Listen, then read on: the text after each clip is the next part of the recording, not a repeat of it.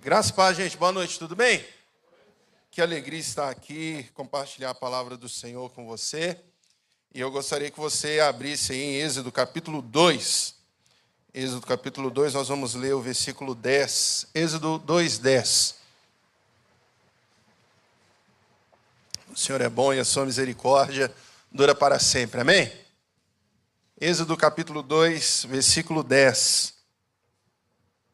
Graças a Deus. Êxodo 2, 10. Amém. Encontraram aí?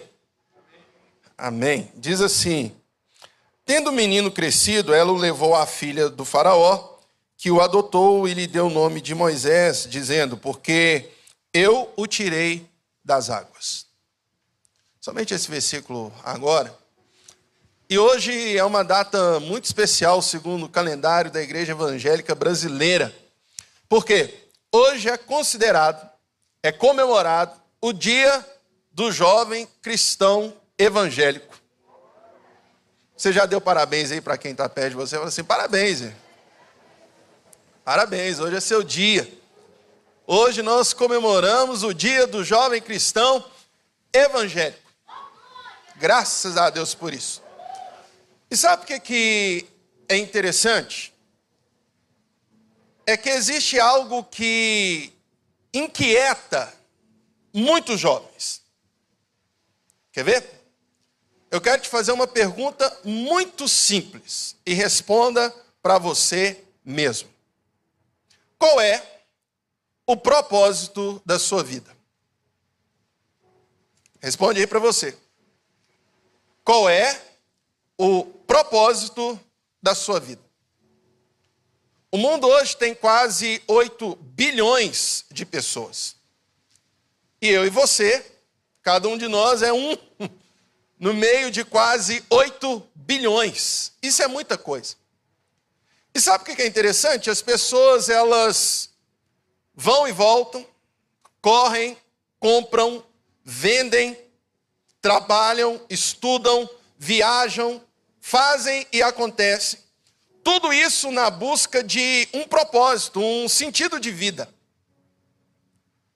E o que me assusta nos nossos tempos é que nós vivemos uma crise de propósito. As pessoas cada vez mais estão cheias de coisas, atarefadas, com várias possibilidades. Mas quando olham para si mesmas, sentem esse vazio assim: o que, que eu estou fazendo na minha vida? Por que, que eu estou aqui? Um escritor norte-americano chamado Mark Twain disse o seguinte: os dois dias mais importantes da sua vida são, primeiro, o dia que você nasce. Segundo, o dia que você descobre o porquê. Isso é descobrir o propósito. E nós acabamos de ler aqui a história do nosso querido Moisés. Um homem que marcou uma história, né? Que o seu nome vai ecoar aí por toda a eternidade. Moisés. E Moisés tinha umas características muito interessantes ao decorrer da sua vida, coisas que nós perseguimos e Moisés já tinha alcançado. Por exemplo, nós como jovens, uma das coisas que nós mais queremos na vida, uma boa educação, sim ou não? A gente estuda, vai para a faculdade, daqui a pouco faz pós, alguns vão para o mestrado, outros vão para o doutorado, outros vão para pós-doutorado e por aí vai. Moisés, tendo sido criado pela filha de Faraó, esse cara teve o acesso às melhores escolas da época. Moisés tinha uma boa educação. A gente coloca a educação como propósito de vida, a formação acadêmica como propósito de vida. E se você tem reparado, Está muito comum pessoas, por exemplo, que largam determinadas profissões para seguirem outras. Porque elas imaginam que profissões que lhes darão sucesso, lhes darão necessariamente propósito. E são duas coisas bem diferentes. O sucesso ele não é capaz de preencher a lacuna do propósito. Moisés tinha uma baita educação. Segundo, Moisés tinha uma família, ele era casado, tinha dois filhos. Né? Assim, você que não é casado ainda, eu tenho a certeza que você quer casar, que você quer ter filhos, você é uma família. Moisés tinha isso. Né? Tem uns aí que estão com mais feto que outros. Não sei, não sei se é fé, exatamente, isso é desespero, né? mas enfim, está com mais do que os outros. Moisés é, tinha uma família, Moisés poderia colocar lá o porta-retrato, a família, viagem de férias, aquela coisa toda. E família é muito bom, é muito bom sim. E Moisés também tinha uma profissão muito bem estabelecida. O cara tinha aquilo que nós perseguimos na vida, que é a estabilidade. Ele estava lá dia após dia, ia cuidar do rebanho do seu sogro. Moisés estava com a vida feita. Mas ainda Moisés não tinha descoberto qual era o seu propósito. E por favor, não fique angustiado quando eu te pergunto isso e você não sabe responder, porque Moisés, quando descobriu o propósito da vida dele, ele tinha 80 anos de idade. Eu não estou falando com isso que eu e você vamos descobrir o nosso com 80 anos. Você já pode, Deus já pode ter te revelado, não sei. Como você pode descobrir essa semana, como você pode descobrir hoje, não sei. Mas é muito interessante a falta de senso de propósito nos nossos dias. As pessoas levantam todos os dias e se perguntam: por que, que eu estou fazendo o que, que eu estou fazendo? E sabe o que, que é legal do propósito? É que propósito é aquilo que nos torna relevantes na história. Isso é o propósito. As pessoas sentem esse vazio porque sentem assim: poxa, o que, que eu estou fazendo? Será que isso tem relevância? E quando eu estou falando aqui de relevância, eu não estou falando necessariamente que você vai ser famoso, que você vai ser famosa. Alguns homens e mulheres, quando vivenciaram o propósito de Deus para a vida deles, para a vida delas, se tornaram sim ícones. O próprio Moisés foi um. Apóstolo Paulo, os discípulos, olha quantos homens e mulheres ao longo da história da igreja que tiveram seus nomes cravados na história. Mas não é porque eles são famosos que somente eles têm relevância. Esse um que é você, no meio desses 8 bilhões de pessoas, Deus pode te dar um propósito de tal maneira que vai te tornar relevante. Relevante. Aquilo que você faz será relevante. Isso é propósito. Eu não vou te falar nessa noite qual é o seu propósito. Mas a partir do chamado de Moisés, dessa experiência que ele tem com Deus, quando ele descobre o seu propósito, eu quero extrair algumas lições aqui para eu e você refletirmos um pouco sobre o propósito de Deus para nós. Primeira coisa, lê comigo aí, por favor, o capítulo 3, versículo 1. Olha que interessante essa história.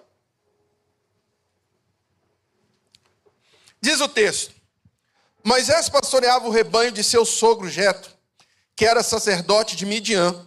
Um dia levou o rebanho para o outro lado do deserto e chegou a Horebe, o monte de Deus. Primeira coisa, Deus usa a nossa vida para nos preparar para o propósito.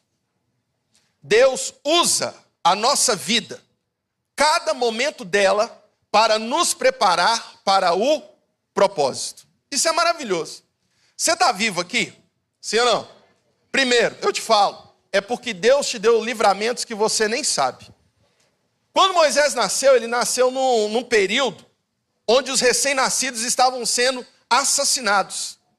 E não é que Deus preservou a vida de Moisés, porque Deus tinha um propósito. Eu estou falando com gente aqui que teve livramentos que talvez só na eternidade você vai saber. Eu lembro um dia que nós tivemos batismo lá na sede campestre, um sábado. E minha mãe tinha me chamado para almoçar na casa dela. Eu já era casado, né? Aquela coisa toda. E eu falei assim, mãe, sábado para mim vai ser muito corrido, tem muita coisa para eu fazer na igreja. Ela falou, não, Gustavo, queria muito que você viesse. E aquilo ficou reverberando na minha cabeça a semana toda. Aí eu fui para o sítio, muita gente batizando. Aí, sei lá, de lá mais ou menos meio-dia e meia, fui pegar a minha família na casa da minha sogra. E aquela coisa na minha cabeça, vai lá na casa da sua mãe. Eu cheguei lá na casa da minha sogra, o almoço já estava pronto, a mesa já estava posta. Aí eu liguei para minha mãe e falei assim: mãe, como é que está aí? Ela falou assim: Gustavo, tem um banquete aqui. Eu falei: é de Deus esse negócio. Sabia que era de Deus esse negócio. Aí eu fui para casa da minha mãe. Aí eu lembro que quando fomos almoçar, nós fizemos uma roda de oração, havia várias pessoas naquele dia. Eu lá, de mãos dadas, olhos fechados, orando, né? Aquela coisa toda. De repente eu escuto alguém chorando, chegando perto de mim. Eu de olhos fechados ainda, e o choro ficando mais perto. Essa pessoa chegando perto de mim. De repente, assim, eu abri os olhos. Tinha um tamanho de homem na minha frente, mas chorando igual criança. Chorando igual criança. Eu falei, que isso? Aí ele virou e falou assim: gente, eu tenho que pedir perdão para esse moço aqui, apontando para mim. Aí eu sem saber de nada, né? Eu tenho que te pedir perdão porque eu ia te matar. Eu falei, nó, você tem que me avisar antes de contar um negócio desse. Né? Eu tenho que te pedir perdão porque eu ia te matar. Você não sabe. Mas você tinha 12 anos e eu tinha ódio do seu pai. E eu pensei assim: qual é uma das maneiras que eu mais posso atingi-lo? Matando o caçula dele. E eu estava te esperando aqui na esquina de cima, com a faca no bolso, só esperando você passar por mim que eu ia te matar. Você passou por mim, me cumprimentou. Quando eu fui tirar a faca do bolso, algo segurou a minha mão e não te deixou, não me deixou te matar. Mas eu tenho que te pedir perdão porque eu fiz isso. Irmão, sabe que você não sabe que você dá glória, se você chora, se você ri, se você corre, se você chama a polícia, se você processa, você não sabe. E sabe quem que era? Meu tio.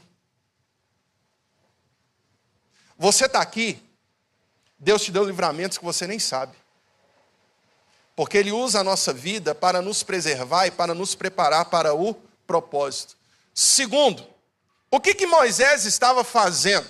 Pastoreando um rebanho e um rebanho que não era dele. A grande questão da vida de Moisés é que ele cuidou do povo de Israel quando ele saiu do Egito. A figura de pastoreio no Antigo Testamento tem a ver com liderança e com cuidado. Sem saber, Moisés já estava sendo preparado para cuidar de um povo, um povo que não era dele, mas um povo de Deus. Ele estava sendo treinado na liderança e no cuidado, e foi isso que ele fez com o povo. É muito interessante como nas mínimas coisas da vida Deus vai nos ensinando, nos preparando. Eu lembro quando eu era pequeno, eu comecei a fazer um negócio que ninguém gostava. Eu gostava de apresentar os trabalhos em grupo, lembra disso? O famoso trabalho em grupo. Gente, todo mundo tem trauma disso, não tem? Primeiro, assim, o trabalho sai igual, sai igual Frankenstein. Cada um faz sua parte, lá na hora a gente apresenta. E era uma briga para ver quem iria apresentar. Lembra disso? Que ninguém queria apresentar?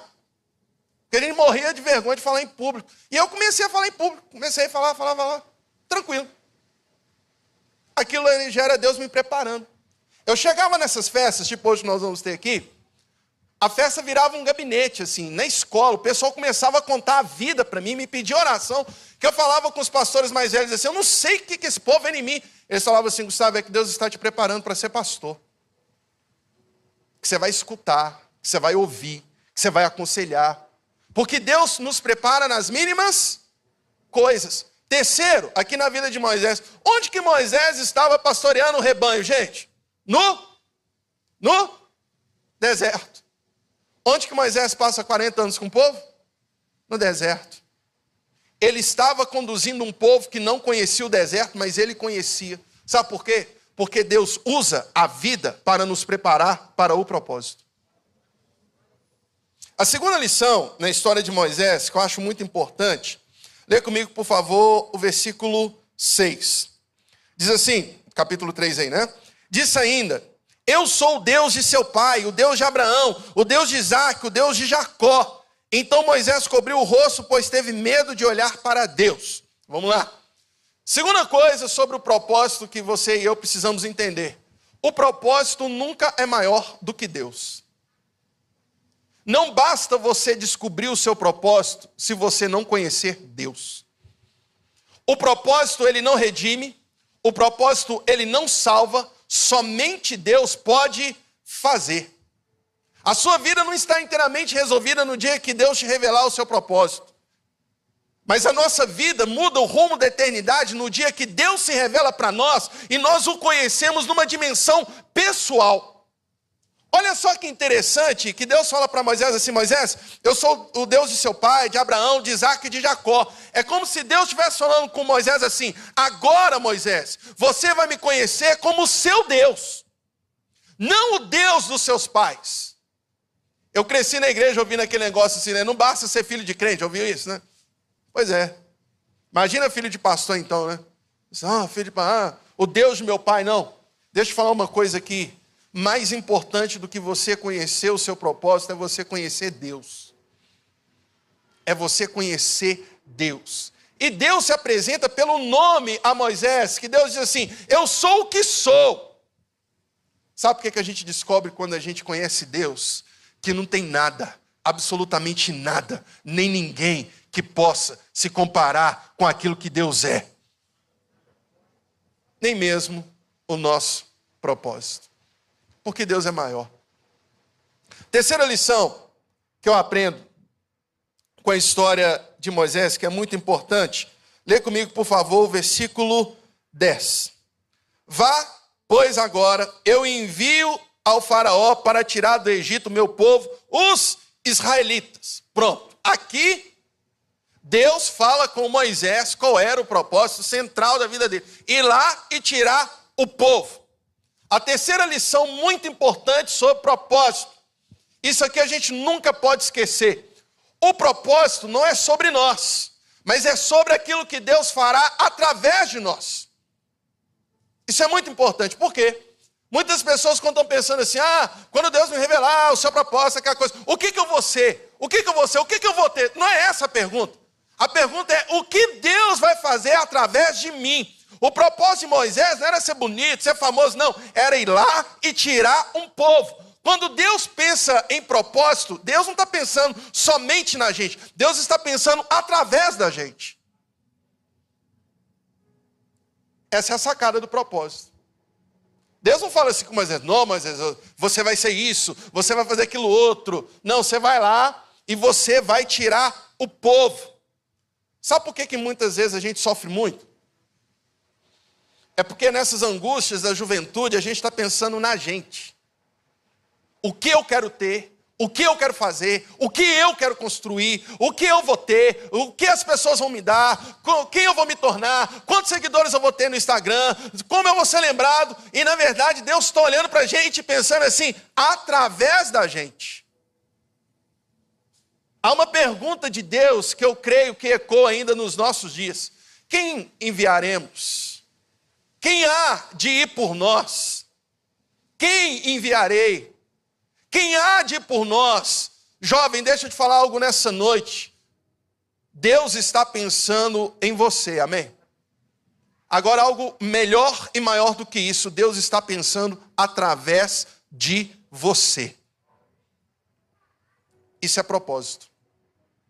Você vai lá e vai tirar o povo. Gente, agora sabe o que é legal do propósito também? Pensa na vida de Moisés. Você acha mesmo que quando Moisés chegou lá, ó galera, ó, hebreusada aí, chega aí, tamo junto, hein? Vamos fazer um grupo no WhatsApp aqui agora, que nós vamos combinar de sair do Egito, hein? Vão lá, aquela coisa toda. Estão comigo? Você acha meio que foi assim? Foi, não. Chega lá Moisés. Três características daquele povo que Moisés foi lá servir. Primeiro, um povo ingrato. Um povo ingrato. O povo reclamão, aqui é povo hebreu. Lê lá depois Números capítulo 11 para você ver. Deus fez e aconteceu através de Moisés, pela vida dos caras, e os caras reclamando a ponto de dizer assim: bom seria se a gente tivesse morrido no Egito. Ô, gente, sério mesmo, eu fico. Eu assim, não, Moisés é paciente demais, porque se fosse eu, tinha plantado a mão no pé da orelha de um ali.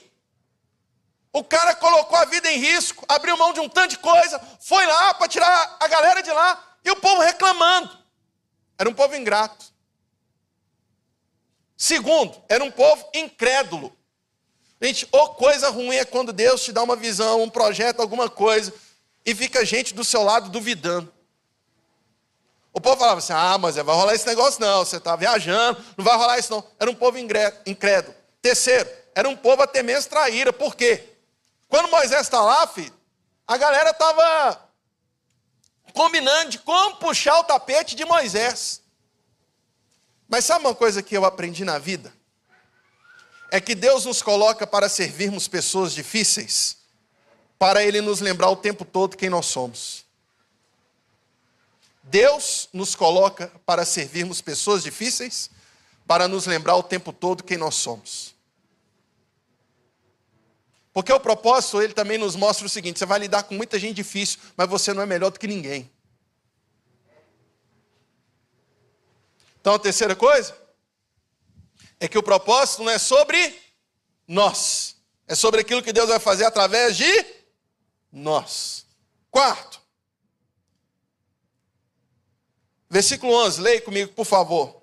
Diz assim: Moisés, porém, respondeu a Deus: quem sou eu para apresentar-me ao Faraó e tirar os israelitas do Egito? Quarta lição aqui sobre propósito, muito importante. O propósito é aquilo que nos desafia. O propósito de Deus para nós sempre será um desafio. E geralmente é aquilo que a gente não quer fazer. Muitas pessoas gostam de pensar assim: ah, o que, que Deus tem para sua vida, tudo e tal. E vira e fala assim: mas o que, que você gosta de fazer? Eu desconfio que o caminho é o contrário. Eu desconfio, tá, gente? Eu desconfio que o caminho é o contrário. É que geralmente aquilo que a gente não dá conta de fazer e aquilo que a gente não quer fazer. Sério mesmo, gente. Pergunta para Moisés aí no texto. Você tem 80 anos, família estabelecida, está com a aposentadoria garantida, você quer sair mesmo do seu lugar para ir lá, para tirar um povo chato ainda por cima? Quer não, filho. Propósito geralmente é aquilo que a gente não dá conta e é aquilo que a gente não quer fazer. Ora, olha para você ver os homens e mulheres que foram chamados na Bíblia, que foram chamados ao longo da história. Olha, você vai reparar uma coisa que eles tiveram grande resistência porque eles não queriam fazer. Gente, eu vou te falar um negócio aqui, eu sou pastor. Sabe qual é a coisa mais difícil do mundo? É você conversar com alguém que vira e fala assim: "O sonho da minha vida é ser pastor". Principalmente filho de pastor. Principalmente. Você, não, mas meu sonho é ser pastor. Eu sonho largar tudo. Ô, gente, eu fico vendo esses menininhos, né, pregando, aquela coisa. É bonitinho, né? Eu quero ser pastor. Eu assim. Vocês contam, eu conto, né, pastor Zé? Mas sabe uma coisa que é muito interessante no propósito? Está aí no versículo 12. Se você puder ler comigo. As duas primeiras frases. Geralmente o propósito é aquilo que a gente não dá conta de fazer e aquilo que a gente não quer fazer. Mas veja o versículo 12, as duas primeiras frases. Deus afirmou: Eu estarei com você. Propósito é aquilo que Deus caminha com a gente. Propósito é aquilo que Deus caminha com a gente. É maior do que eu? É, mas não é maior do que Deus. E Deus coloca um propósito maior do que eu para me ensinar o tempo todo a depender dEle. Para me ensinar que não depende de mim e depende dEle. Que as coisas não são na minha força, mas é no poder dEle. Todas as vezes que você pensar no propósito, lembra de João 15, 5. Sem mim, nada. Não são algumas coisas não são as coisas mais difíceis. Não são as coisas que você sabe ou não sabe. Nada podereis fazer. Propósito é aquilo que eu não quero fazer, aquilo que eu não dou conta de fazer, mas é aquilo que Deus está comigo. E por fim, lê comigo, por favor, o versículo 12 todo.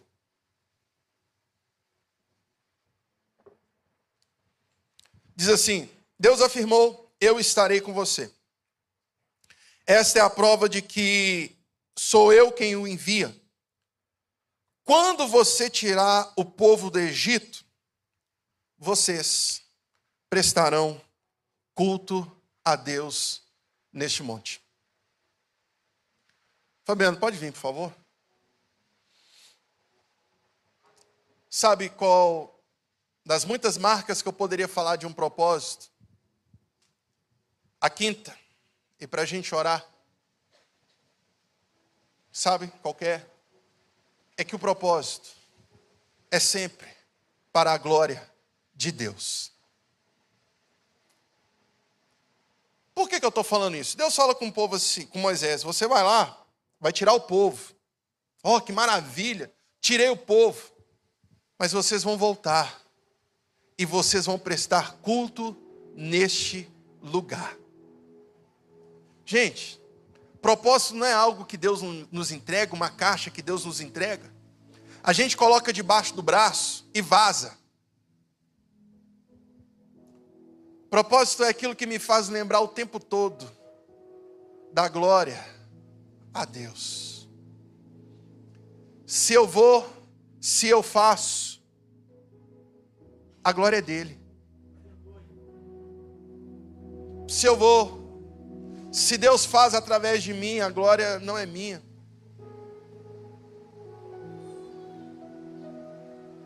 Aquele piano, aquele teclado estava ali sem fazer nada até agora. É um bom teclado, né, Fábio? Um bom teclado. Mas ele estava aqui quieto até agora. O que, que esse teclado fez? Nada. Está aqui a guita do Maia. Ela está parada. É assim a nossa vida sem Deus. Você pode ser bonito tanto que for. Você pode ter o que for. Que se Deus não fizer, não acontece. Então, a glória é dele. Não foi Moisés que tirou o povo do Egito. Foi Deus que tirou através da vida de Moisés. Porque sem Deus, na vida de Moisés, ele teria morrido lá cuidando de ovelhas. Não ache você que o seu propósito é um favor para Deus. Porque é Deus que está fazendo, então, se é Ele que está fazendo, cara, a glória é sempre, é sempre dele. É sempre dele. E eu quero falar duas coisas aqui para nós orarmos.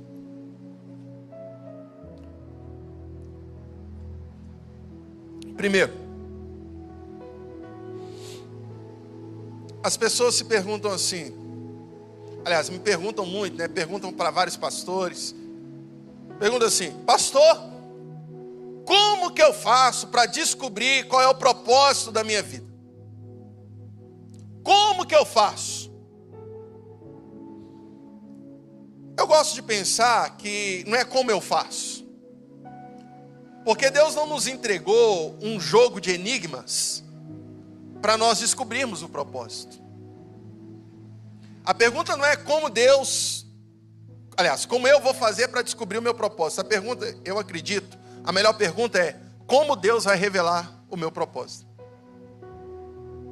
Essa para mim é a melhor pergunta. Aí, irmão, é como Deus quiser. Então não tem fórmula. Deus um dia apareceu para Moisés lá na sarça ardente. Vocês que são pastores, vocês se lembram como foi o chamado de vocês? Eu lembro. Deus fez comigo de um jeito, fez com vocês de outro. Você que tem vocação, você que está seguindo uma profissão. Um dia Deus te mostrou isso, ou talvez ainda vai mostrar. Mas é Deus quem faz, porque o propósito é algo tão elevado, cara, que eu não consigo descobrir é Deus quem revela. É Deus quem revela. Isso é muito importante. A segunda coisa que eu quero te falar para a gente orar é que quando Deus revelar o propósito dele para você, não quer dizer necessariamente que você vai largar tudo que você está fazendo hoje e vai fazer coisas diferentes.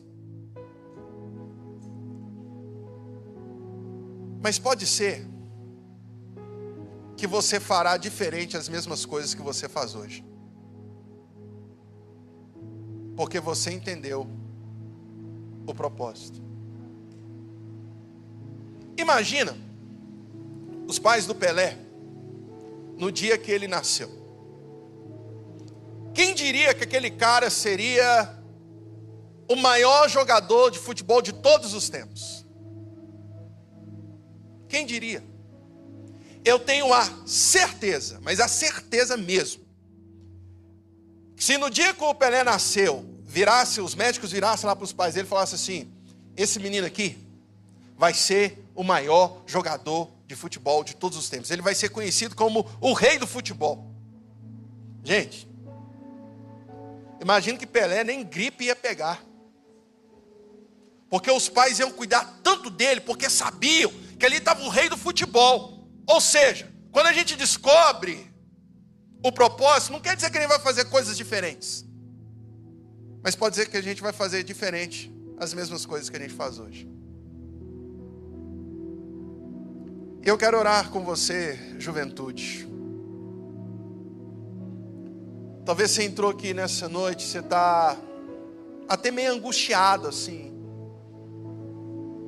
O que que, que que Deus tem? Mas pode te falar uma coisa aqui? Não é só descobrir o que Deus tem.